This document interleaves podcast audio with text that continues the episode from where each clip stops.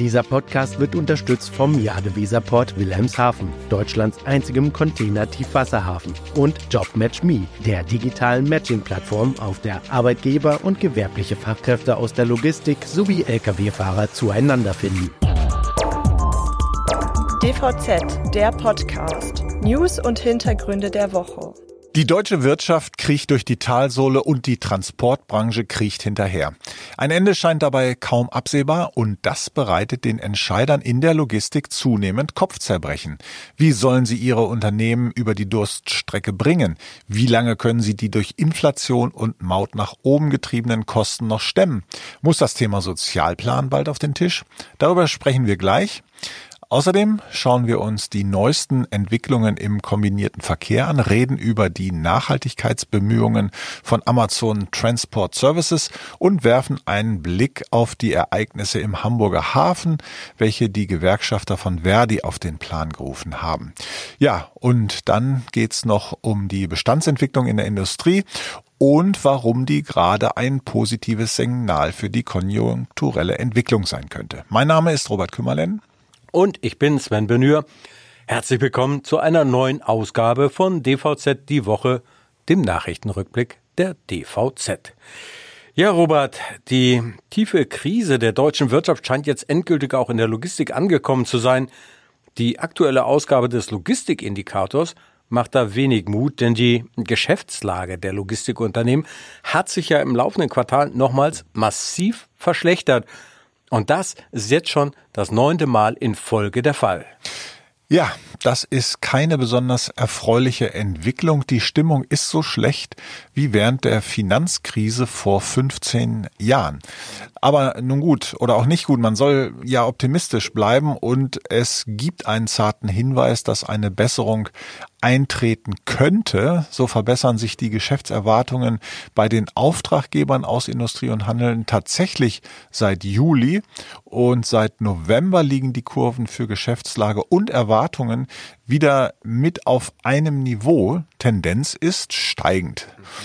Und tja, der BVL-Vorsitzende Thomas Wimmer schöpft Hoffnung. Seiner Erfahrung nach war das in der Vergangenheit immer ein Zeichen für einen Richtungswechsel des Indikators. Und er muss es ja wissen, er ist lange genug dabei. Ja, das stimmt. Aber äh, trotzdem muss man ja auch so realistisch sein. Und äh, man weiß ja, dass es immer wieder dauert, bis sich so ein Trend auch wieder bei den Logistikdienstleistern niederschlägt. Und in der Zwischenzeit müssen die halt schauen, wie sie zurechtkommen.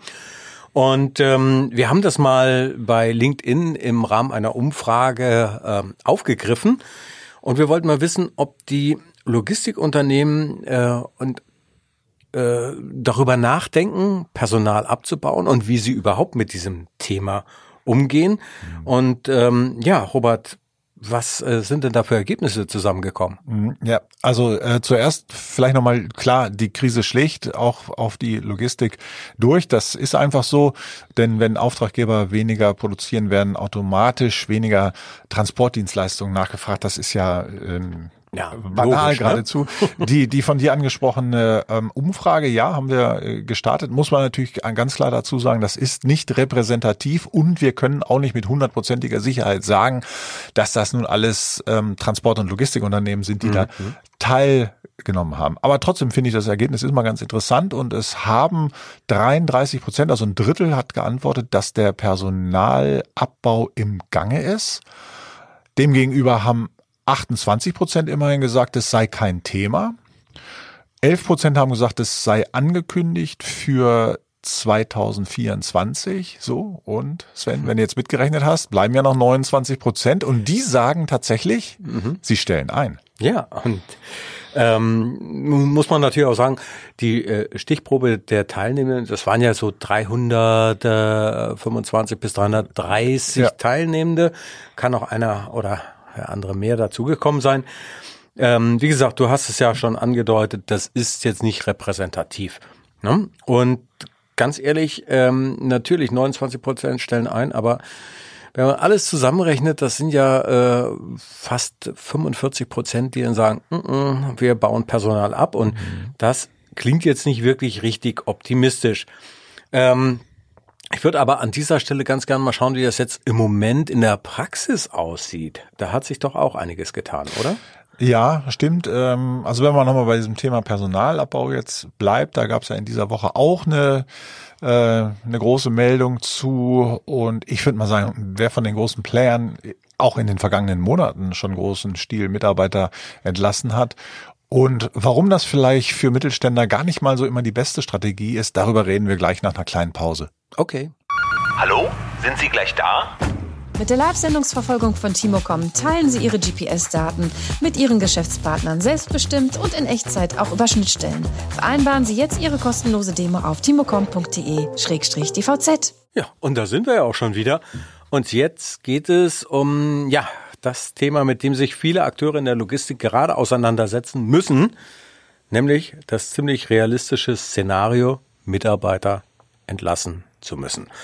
Da hat es in diesem Jahr, du hattest es schon äh, angedeutet, einige große Unternehmen getroffen. Jüngst zum Beispiel DPD Deutschland. Und der Paketdienstleister, der hat ja nach dem fetten Boomjahr 2021 bereits im Jahr 2022 ein Volumenschwund von fast neun Prozent verzeichnen müssen. Und diese Entwicklung hat sich ja in diesem Jahr fortgesetzt, ähm, denn die hohe Inflation hat den Online-Shoppern gründlich die Kauflaune verdorben. Und klar, dass sowas dann sofort bei den CAP-Dienstleistern durchschlägt. Für DPD-Chef Björn Scheel heißt es also handeln und zwar im großen Stil. Und so hat der DPD eine ziemlich umfassende Schlankheitskur verordnet, wobei alles auf den Prüfstein kommt da kommen dann so Fragen auf wie, sind die Strukturen zukunftsfest? Ist die strategische Ausrichtung noch richtig? Sind alle 79 Standorte überhaupt noch so in der Form notwendig?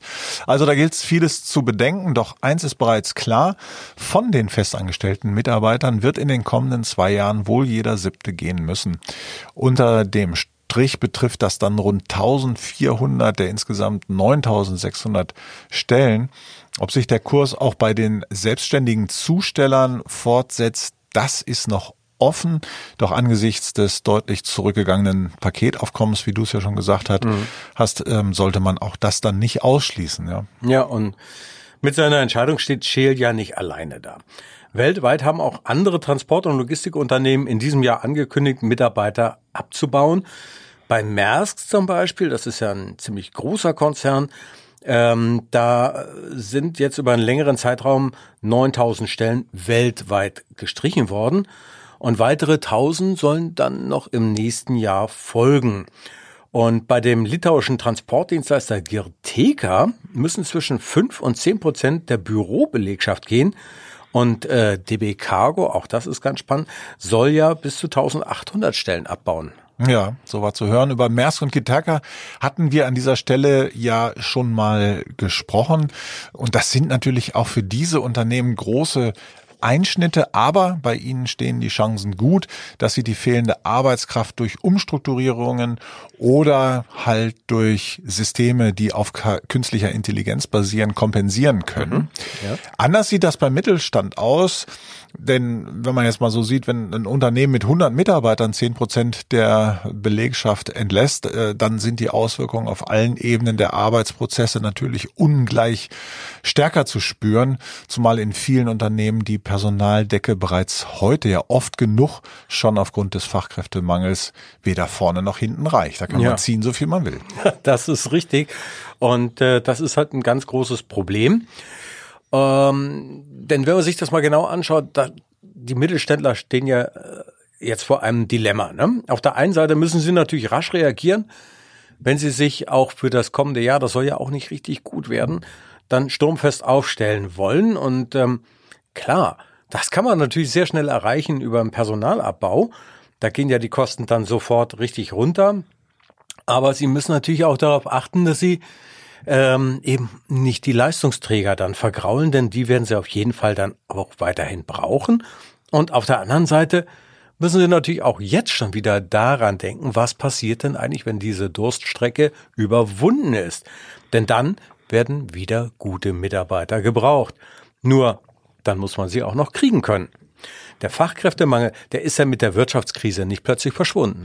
Nee, das ist so und ähm, ja, genau. Gerade in diesen Zeiten müssen die Unternehmen wirklich sehr genau sich überlegen, wie sie weitermachen wollen. Und ja, man hat es in der Vergangenheit gesehen, es ist eben schwierig, manchmal Kapazitäten aufzubauen und dann wieder abzubauen oder anzupassen, wenn dann das Volumen mal nicht mehr gegeben ist. Und das ist, glaube ich, auch jetzt im Cap-Markt so zu beobachten. Da haben viele Unternehmen es einfach nicht geschafft, auch die Preise entsprechend anzupassen. Du hast die Inflation ja mhm. erwähnt. Ja.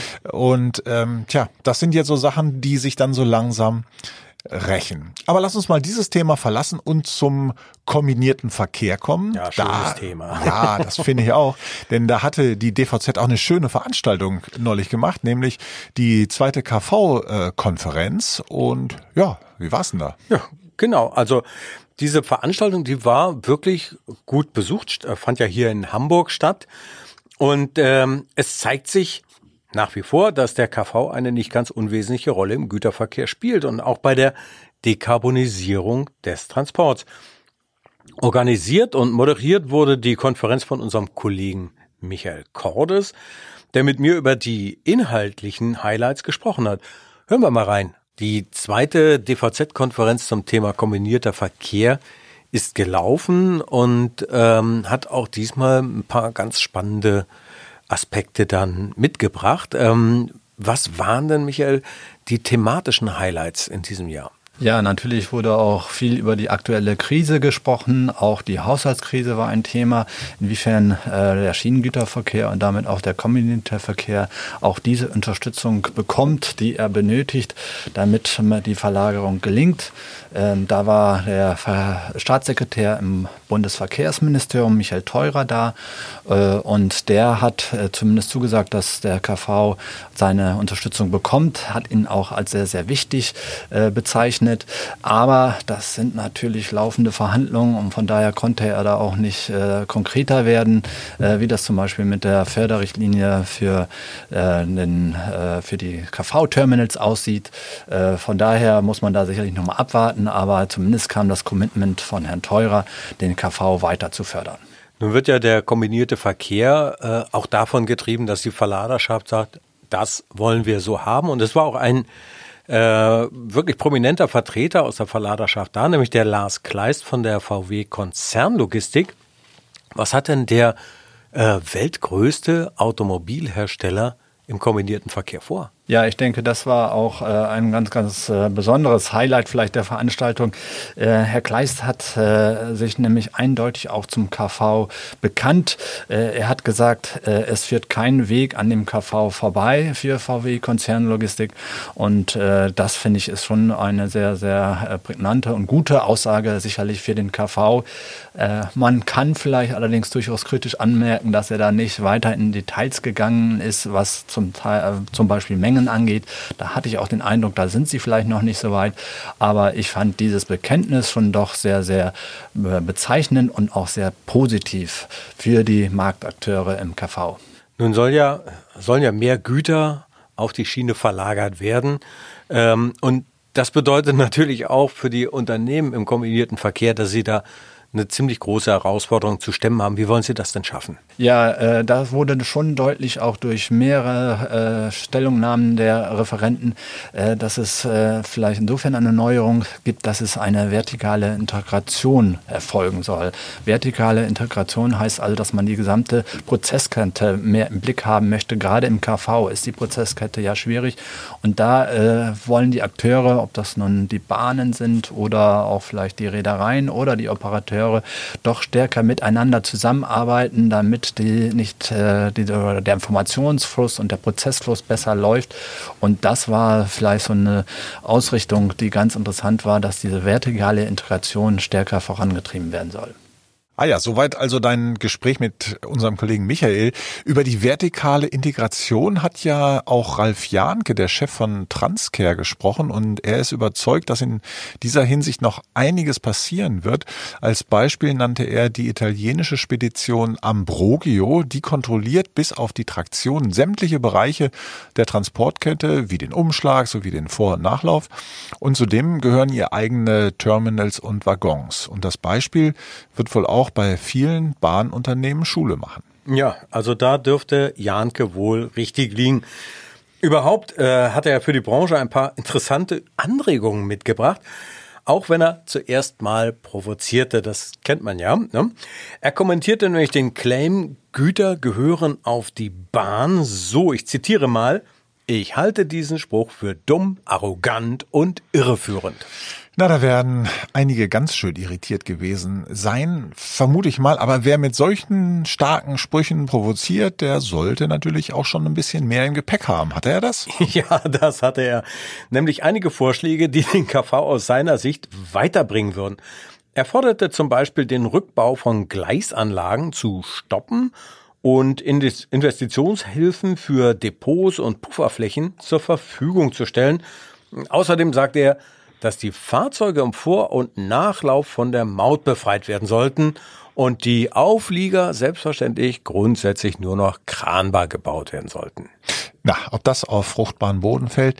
Der Bundeshaushalt dürfte nicht so viel hergeben und ob die Vorunternehmen gern generell in teures Equipment investieren würden, halte ich zumindest für etwas fraglich. Ja, aber es ist ja auch wirklich nur ein Punkt der Diskussion gewesen. Was noch so auf, dem, auf der KV-Konferenz besprochen wurde übrigens, das steht alles in der aktuellen Ausgabe der DVZ, liebe Zuhörende. Gerne mal reinlesen, ist sicherlich ein interessanter Artikel. Stimmt, ganz genau so ist es. Und wir haben ja auch einiges Lesenswertes auf unserer Nachhaltigkeitsplattform DVZ Zero. Zum Beispiel das Interview mit Andreas Marschner, dem Mann, der bei Amazon Transport Services weltweit für das Thema Sustainability zuständig ist. Und der hat sich wirklich viel Zeit für unseren Kollegen Frederik Witt genommen und erzählt, wie der Fahrplan des Konzerns hin zum Ziel CO2-frei bis 2040 aussieht. Ja, das ist natürlich schon ein wirklich ambitioniertes Ziel. Und wenn ich mir so die Meilensteine anschaue, dann würde ich aber sagen, dass sich Marschner und sein Team wirklich etwas vorgenommen haben. Zum Beispiel soll ja schon in zwei Jahren der komplette Strombedarf von Amazon mit erneuerbaren Energien gedeckt werden. Gut, äh, heute liegt die Quote schon bei 90 Prozent, also die restlichen 10 Prozent müssen dann noch kommen. Ja, das ist immer so die Frage. Da ist natürlich auch immer ein bisschen Marketing dabei. Interessant finde ja, ich bei Amazon auch die Initiative Climate Pledge, die der Konzern vor vier Jahren mitgegründet hat und der sich bisher weltweit 440 Unternehmen angeschlossen haben. Das ist natürlich zusammengenommen auch nur ein kleiner Bruchteil der äh, Weltwirtschaft, egal wie viel Umsatz die beteiligten Firmen auch machen. Man muss aber dazu sagen, Umweltschützer sehen auch das Programm manchmal so ein bisschen skeptisch, denn mhm. ähm, bei solchen Maßnahmen ist es halt manchmal so, die sind etwas äh, intransparent und es ist nicht so ganz klar, welche Maßnahmen die Unternehmen nun eigentlich ergreifen. Aber gut, immerhin, das Nachhaltigkeitssiegel Climate Pledge Friendly findet sich mittlerweile allein bei Amazon auf gut 550.000 Produkten. Ja, ich denke, dieses Interview, beziehungsweise es sind ja zwei Interviews, äh, die dürften spannend sein für alle, die auch angesichts der gegenwärtigen wirtschaftlichen Lage durchaus das Thema mhm. Nachhaltigkeit im Blick haben. Und äh, Frederik hat das, wie gesagt, in zwei Teilen auf DVZ Zero veröffentlicht. Das ist ja die Nachhaltigkeitsplattform der DVZ, die neue. Und ähm, klar, wer es lesen möchte, findet die Links zu den frei zugänglichen Artikeln in den Show Notes. Ja, und ich habe es ja eingangs gesagt, es gibt so leichte Hinweise für vielleicht eine konjunkturelle Besserung. Es ist ja immer die Frage, wo guckt man dahin? Und ein Indikator könnte halt die Bestandsentwicklung in der Industrie sein. Also man guckt da, wie sich die Bestände an Vormaterialien entwickeln. Mhm. Und das ist zum Beispiel eine Angabe, die bei den Umfragen zum Einkaufmanager-Index für Deutschland erhoben wird. Der Index selber wird vom Finanzinformationsservice Market und dem Bundesverband Materialwirtschaft, Einkauf und Logistik, dem BME, erstellt und von Cyrus Della Rubia, dem Chefvolkswirt der Hamburger Commercial Bank kommentiert. Ja, okay. Also wir gucken da jetzt einfach mal auf die Verladerseite. Ne? Ja, genau. Äh, so ist es. Und da sieht so aus, im November sind die Materialbestände der deutschen Industrie zum zehnten Mal hintereinander geschrumpft. Das heißt, Unternehmen reduzieren ihre Materialpuffer, weil sich die Verfügbarkeit deutlich verbessert hat. Aber der Vorgang hat sich verlangsamt und Della Rubia vermutet, dass nun also eine Wende bevorsteht. Es könnten also in der ersten Hälfte des kommenden Jahres wieder Puffer aufgebaut werden. Okay, und wenn das der Fall ist, ist das logischerweise natürlich eine gute Nachricht für die Transporteure. Genau, so könnte es sein. Und zum Schluss noch eine spannende Nachricht. Die chinesische Staatsreederei COSCO wollte ja Anfang der Woche damit beginnen, die eigenen Seeleute die Container auf einem der Fiederschiffe sichern zu lassen. Das hat natürlich sofort die Gewerkschaft Verdi auf den Plan gerufen. Mhm. Denn das ist Aufgabe der Hafenarbeiter, der sogenannten Lascher. Die werden natürlich nach Tarif bezahlt und sind somit höchstwahrscheinlich um einiges teurer als die Seeleute. Klar, dass wer die dem potenziellen Tarifbruch einen Riegel vorschieben will. Nee, ja. aber man kann es ja mal probieren. Ja, ja, ne? Warum denn auch nicht? Nee, warum nicht, klar. ja. ja, und äh, damit, liebe Zuhörerinnen und Zuhörer, sind wir auch schon am Ende des heutigen Wochenrückblicks angelangt. Wir bedanken uns wie immer an dieser Stelle ganz, ganz herzlich für Ihr Interesse. Und natürlich können Sie, wenn Sie ohne uns nicht mehr leben können, diesen Podcast auf jeder gängigen Podcast-Plattform abonnieren. Haben Sie Fragen, Anregungen oder Kommentare? Dann können Sie uns das schicken an redaktion.dvz.de.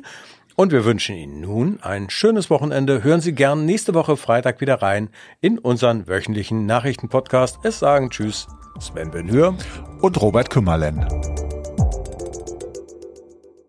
Dieser Podcast wurde unterstützt vom Jade Wilhelmshaven, Deutschlands einzigem Container-Tiefwasserhafen und JobMatchMe, der digitalen Matching-Plattform, auf der Arbeitgeber und gewerbliche Fachkräfte aus der Logistik sowie Lkw-Fahrer zueinander finden.